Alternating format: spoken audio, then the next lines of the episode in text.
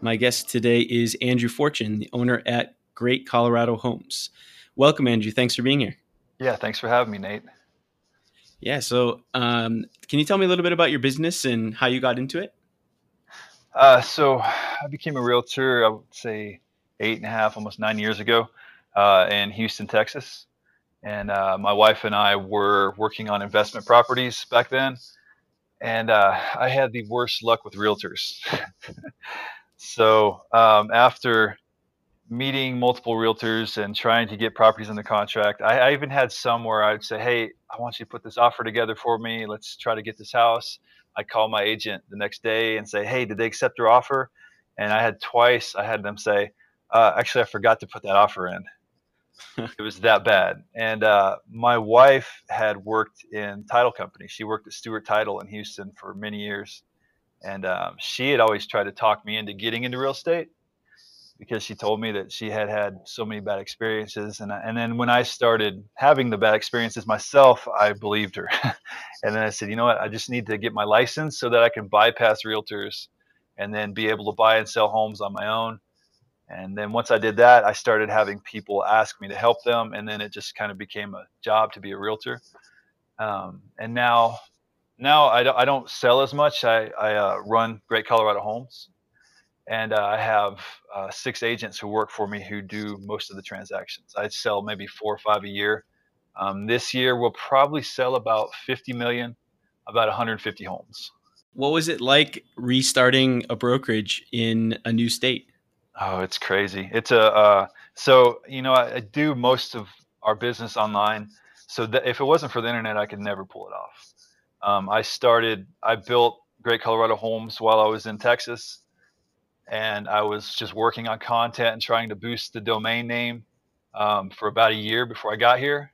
And then by the time I, so I was sending the leads I was getting from my website to agents here and just getting referrals off of them. So by the time I moved here, I had a pipeline of work uh, but it was still real nerve wracking, you know, to take a business that was working in Texas to shut it down. Uh, we had some rental properties there and we sold all those off and just severed everything and started from scratch in Colorado. It's kind of a crazy move, uh, but we pulled it off. That was about three, uh, about three and a half years ago. Wow. So you talked about some of the strategies you used to build the website. What other things did you do both in preparation and then once you got to Colorado? Uh, you know, my attention was on my domain name. It was just still is. I mean, I I basically put most of my attention on how do I build a brand? How do I get domain authority? Um, how do I get Google to like me?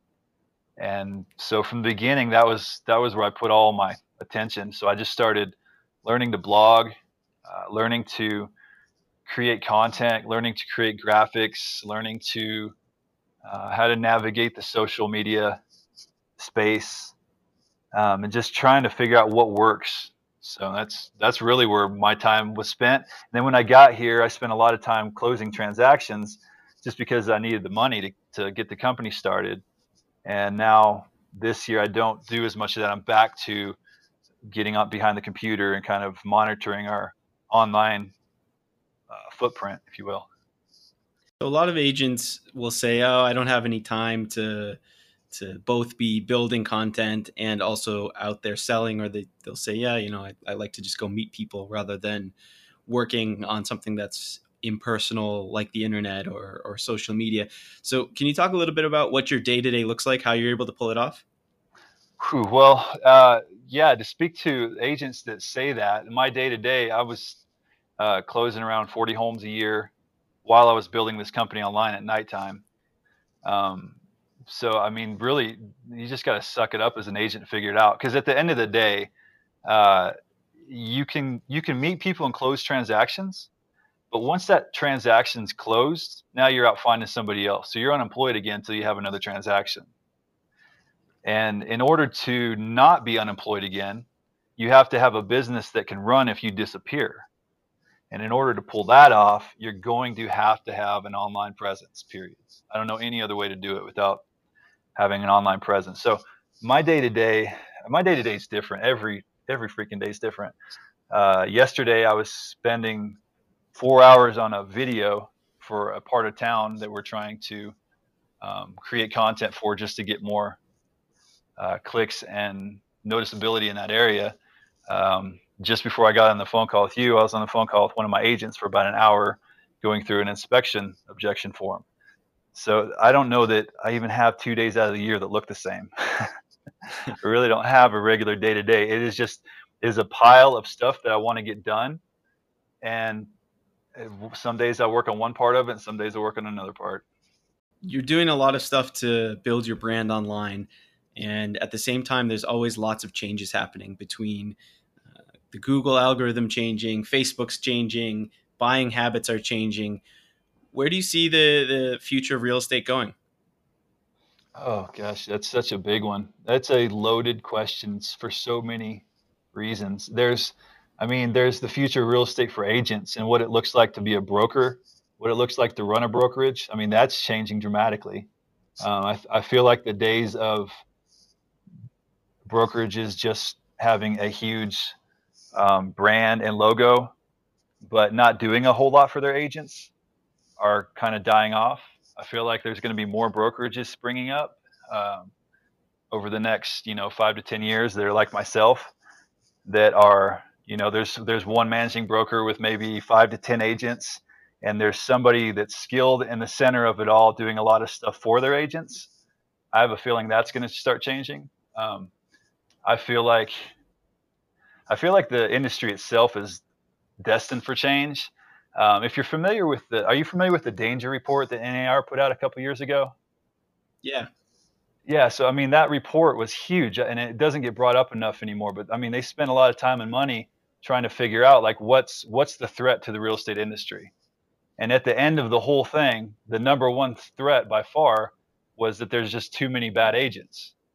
Basically, anybody with a pulse that can take a test can get a license and so, like in my, for instance, in, in my city, there's over 4,000 licensed realtors in Colorado Springs. Um, we'll only do 1,500 or so transactions per month as a city in the summertime. In the wintertime, it's almost cut in half. We'll do eight or 900. So, I mean, we literally have three times more real estate agents than we have transactions. Um, that means there's a whole lot of people out there that are just trying to figure this out and according to NAR, that's one of the biggest threats to the industry. So I feel like like future real estate definitely has to have some more um, barrier to entry. I guess something has to change. Yeah, we're seeing numbers when we look at MLS data from around the country that somewhere between 75 and 80% of all licensed real estate agents in the US don't have a single listing at any one time. Yeah, and that doesn't surprise me. Um, and if you think about it, I don't know how it's going to change because every one of those licensed agents are most likely paying an NAR fee. So they're they're supporting the system. So like the more it, it doesn't benefit NAR to come in and say, "Hey, this is wrong, let's fix it." They're going to have to take a big monetary hit or they're going to have to start charging agents twice as much who are in existence. But there, there's no, I mean, we, it's like we know what the problem is, but there's nobody saying, well, here's the solution because they know when you say, here's the solution, that's a whole lot of fees that don't get paid to MLSs. That's a whole lot of fees that don't get paid to NAR. So thinking about on the tech side, what's some of the coolest technology you've seen either you you and your team using or other agents using in the buying or selling process? and I love that question because this is my favorite part of the industry. I love technology and I love the way things are changing and moving. And um, uh, my favorite piece of technology, and it wasn't up until this last year, uh, is 3D tours. I, I love 3D tours. I feel like 3D tours, like Matterport tours, uh, mm-hmm. are going to change everything once it becomes normal. Um, I, I, I was very hesitant on 3D tours because I honestly don't really like Matterport that much uh, because I'm a photographer and quality is a big deal.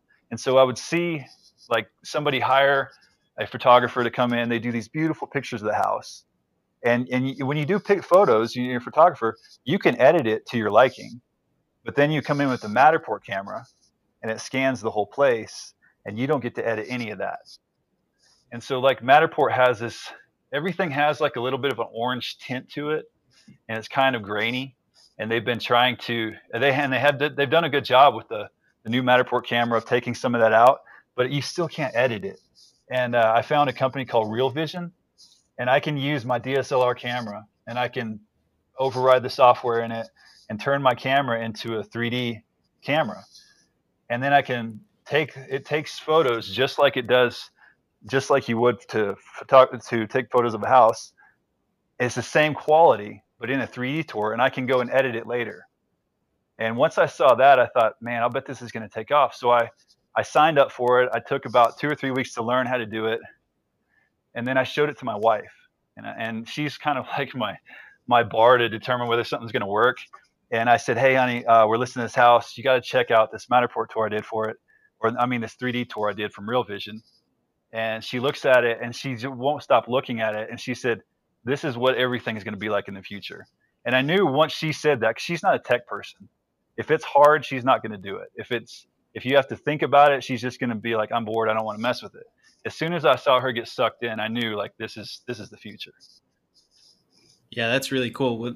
We think uh, some version of that, and then potentially probably with some sort of a, a virtual reality screen where people can look around a little bit easier before they actually go out to the house is is definitely where it's it's starting to go. Yeah, and I mean, there's so much there's so much room for advancement when you get into it. Like just the ability to maybe drop markers in places and say things about the house. You know, I mean, there's so many ideas that they're going to be able to implement into that technology that over the next five years or so, I, I can't even imagine five to ten years from now just having somebody take photos of my house and put it on the MLS. Like I feel like those days are numbered. Yeah, I think I think there's definitely going to be a raising of the bar on uh, what's actually you know, table stakes to get to get a, a house sold. Yep, yep, for sure, it's coming. So, if you could go back for when you first started in Houston, or I guess once you made the move to, to Colorado, and give yourself advice, knowing what you know today, what would you tell yourself? I would tell myself to not listen to anything I was told in the first year or two. when I, I got into business and I started with one of the big guys, and they're hardcore at recruiting. And so I got my license and I uh, got sucked into one of their offices and they flat out lied to me and said, yeah, 80% of the people who come through here end up making it. And I ended up in a class of like 30 people who were new. And within six months, there was like five of us left. Um, I would have avoided the whole like main highway of getting into real estate that everybody goes through. I would have just uh, found somebody who was doing it the way I would want to do it. Because I was told from the beginning the internet is not the way to get business. Uh, it's very risky. Um, referrals and old school tactics are basically the best way to do this. And if you're not, if you're going to do the internet, you need to first do this and use that as a secondary source. And uh, within about eight months, I was almost out of business and out of money. And I said, you know what? If I'm going out of business, I'm gonna do it my way. So I went and I quit that company. I went to a flat fee company where they didn't charge me hardly anything per transaction, and they weren't telling me what to do. And then I started paying attention to online marketing and online, like kind of outside the real estate space, like what to do to get online business.